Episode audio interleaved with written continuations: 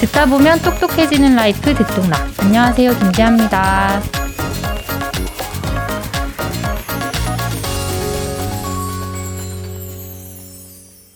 영국, 포르투갈, 그리고 구글이랑 샤넬, 스타벅스까지. 여기엔 다 공통점이 있거든요. 바로 이 나라나 기업들을 이끌고 있는 리더가 인도계, 인도 혈통을 갖고 있거나 인도 태생이라는 겁니다. 전 세계 정재계를 꽉 잡고 있는 인도의 비밀은 무엇일까요? 듣동라라면 알아야 할 국제정세 이야기 듣동라 월드 세 번째 시간입니다. 최근 영국에서 인도계 리시 수낙 총리가 당선이 됐죠. 당연히 영국에서 나고 자란 영국 사람이긴 하지만 힌두교도라는 사실은 공공연하게 드러내고 있습니다. 그래서 인도 현지에서는 뭐 제국주의에 복수했다, 인도의 아들이 제국을 정복했다라는 말까지도 나오고 있습니다. 그런데 인도계가 이렇게까지 잘 나가는 건 뭐 사실 그렇게까지 놀랄 일만은 아닙니다. 인도 하면은 좀 어떤 게 가장 먼저 떠오르시나요? 저는 인도 하면은 굉장히 똑똑한 사람들이 먼저 떠오르는데요. 뭐 미국 드라마를 봐도 막 공부 잘하는 인도 사람들이 일종의 뭐 스테레오 타입으로 등장하는 것도 자주 볼 수 있잖아요. 수낙 영국 총리 말고도 수엘라 브레이버먼 영국 내무장관도 인도계 이민자 2세고요. 해리스 미국 부통령도 인도계 혈통입니다. 또 오프닝에서 이야기를 한 것처럼 이름만 대면 알만한 기업들의 CEO들도 인도 태생이 진짜 진짜 많거든요. 단순히 인도 사람들의 수가 많기 때문에 나타나는 착시 효과일까요? 다른 나라로 그만큼 많이 이민을 갖고 그만큼 성과를 잘 내는 사람들만 우리 눈에 보이는 걸 수도 있잖아요. 근데 찾아보니 착시 효과는 아닙니다. 실제로 미국에 살고 있는 인도계 사람들, 그러니까 Indian American의 수는 460만 명 정도인데요. 사실 숫자 자체만 보면 많다고도 볼 수 있지만 미국 전체 인구로 따져보면 1.4%밖에 안 됩니다. 그런데 실제로 미국에 살고 있는 인도계 사람들의 중위소득은요, 미국인 전체 중위소득보다 약 두 배 정도 높습니다. 영국에 살고 있는 인도계 사람들의 시급도 영국 백인들이 받는 시급보다도 높아요.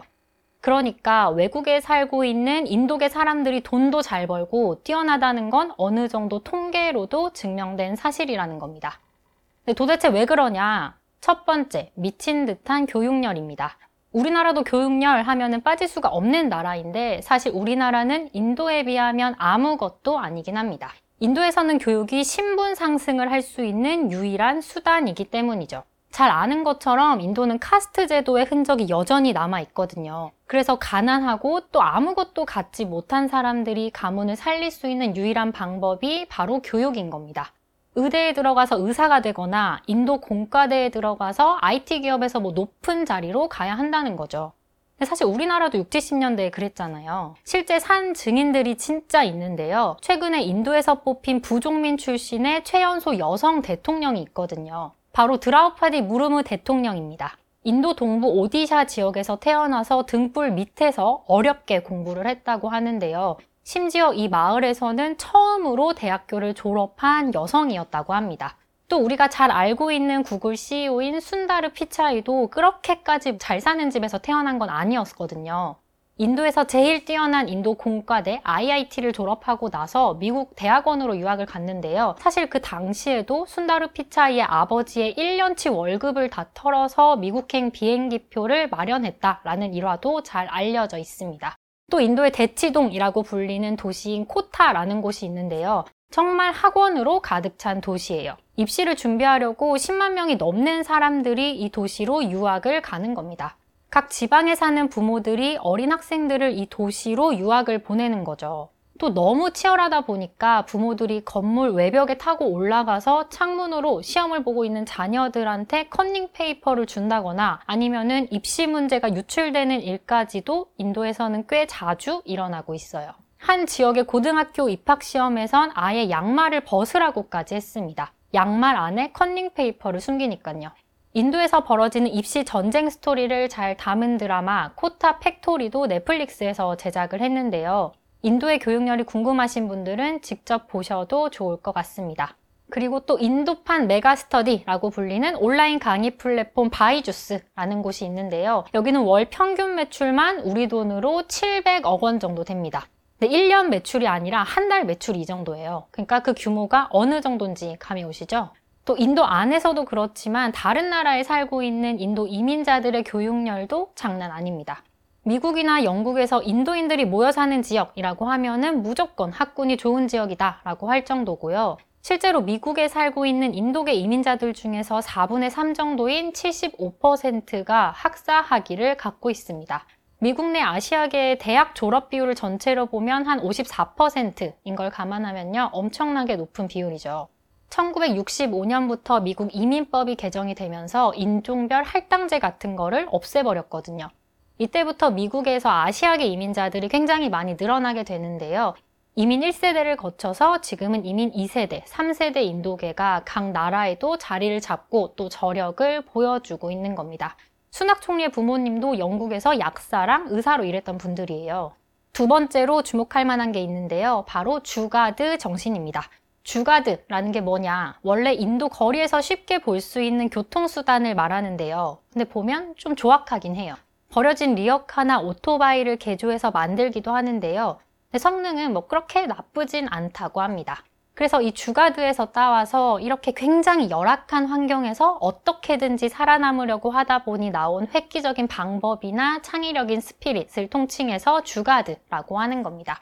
인도가 뭐 사실 기후라든가 사회적인 인프라가 좋은 편은 아니잖아요. 그래서 어렸을 때부터 이런 걸 모두 극복을 해내고 일종의 극기 훈련을 받으면서 자라나기 때문에 인도인들의 정신은 남다를 수밖에 없다는 겁니다. 그래서 어떤 상황에서도 기지를 발휘한다는 거죠. 근데 뭐 정주영 회장의 정신이 떠오르기도 하고 사실 우리나라 사람들한테도 뭐 존버 정신 같은 게 있잖아요. 뭐 비슷한 맥락인 겁니다. Jugaad Innovation이라는 책도 있는데요. 여기서 나온 한 가지 예시를 좀 들어볼게요. 인도에서 신생아 사망률이 굉장히 높은 편인데 수입산 인큐베이터는 너무 비싸서 구하기가 어려웠다고 해요. 이런 상황에서 한 의사가 나무를 베어서 상자를 직접 만들고 또 100와트짜리 백열 전구를 달아서 인큐베이터를 만들었는데 이 덕분에 해당 병원의 유아 사망률이 절반으로 떨어졌다고 합니다. 이런 이유들 외에도 인도가 영국 식민지를 거치면서 영어에 능숙한 사람들이 많다는 점과 해외에서 인도인들끼리 네트워킹을 잘하는 것도 인도계 파워를 키우는 중요한 요소로 꼽히고 있습니다. 물론 네트워킹이라는 게 비슷한 계층들끼리만 좀 끼리끼리 뭉치게 하고 다른 사람에게 소외감을 주기도 하지만요. 인도계 혈통을 가진 이렇게 잘난 사람들이 많은데 그렇다면 인도라는 나라 자체는 앞으로 어떻게 될까요? 우리나라에서는 인도를 좀 단순히 가난한 나라라고 생각하는 경우가 많긴 한데 생각보다 경제가 꽤 괜찮습니다. 요즘 미국이나 우리나라 주가가 모두 다 박살났잖아요. 그런데 인도의 대표 주가 지수를 보면 잘 버티고 있습니다. 인도의 센섹스 지수는 6개월 동안 11.9%나 올랐더라고요. 게다가 인도의 GDP 성장률은 8.9%고요. 올해도 7% 정도 성장할 걸로 예측이 되고 있습니다. 인구 자체가 많기도 많아서 생산력과 소비력이 어마어마한데 여기에 똑똑한 사람들까지 많다 보니 이른바 manpower를 바탕으로 인도가 쑥쑥 크고 있다는 겁니다. 한 가지 재밌는 보고서를 발견했는데요. 인도 국영은행인 State Bank of India가 쓴 보고서를 보면요. 2027년에 인도가 독일 경제를 추월하고 또 2029년에는 일본 경제를 추월할 거다라고 전망을 하고 있어요. 그러니까 2029년에는 인도가 경제 규모로 봤을 때 미국, 중국에 이은 전 세계 3위가 될 거라는 겁니다. 물론 이게 인도 국영은행이 자체적으로 내놓은 전망이라는 걸 감안해야 하긴 하지만요. 근데 이런 상황에서 우리가 눈여겨봐야 할 관전 포인트는 무엇이냐? 과연 인도가 중국을 넘어설 수 있을까입니다. 듣동라 월드 첫 번째 편에서도 중국 이야기를 살짝 했었었잖아요. 좋든 싫든 지금 아시아의 패권국은 중국이죠. 그런데 지금 성장하고 있는 인도가 아시아에서 중국을 견제할 수 있는 유일한 나라로 꼽히고 있습니다. 뭐 인구 규모나 경제 규모로 봤을 때 말이죠. 경제뿐만 아니라 외교적으로도 봐야 하는데요. 사실 인도는 마이웨이를 하고 있긴 하거든요. 과거 냉전 시대에도 미국과 소련 그 어느 편도 지지하지 않고 이른바 균형 외교, 비동맹주의를 내세우고 있거든요. 근데 이런 인도가 최근에는 미국이 중국을 견제하기 위해서 만든 안보 동맹체인 쿼드나 인도 태평양 경제 프레임워크인 IPEF에 가입을 하면서 중국 경제에 힘을 합치고 있습니다.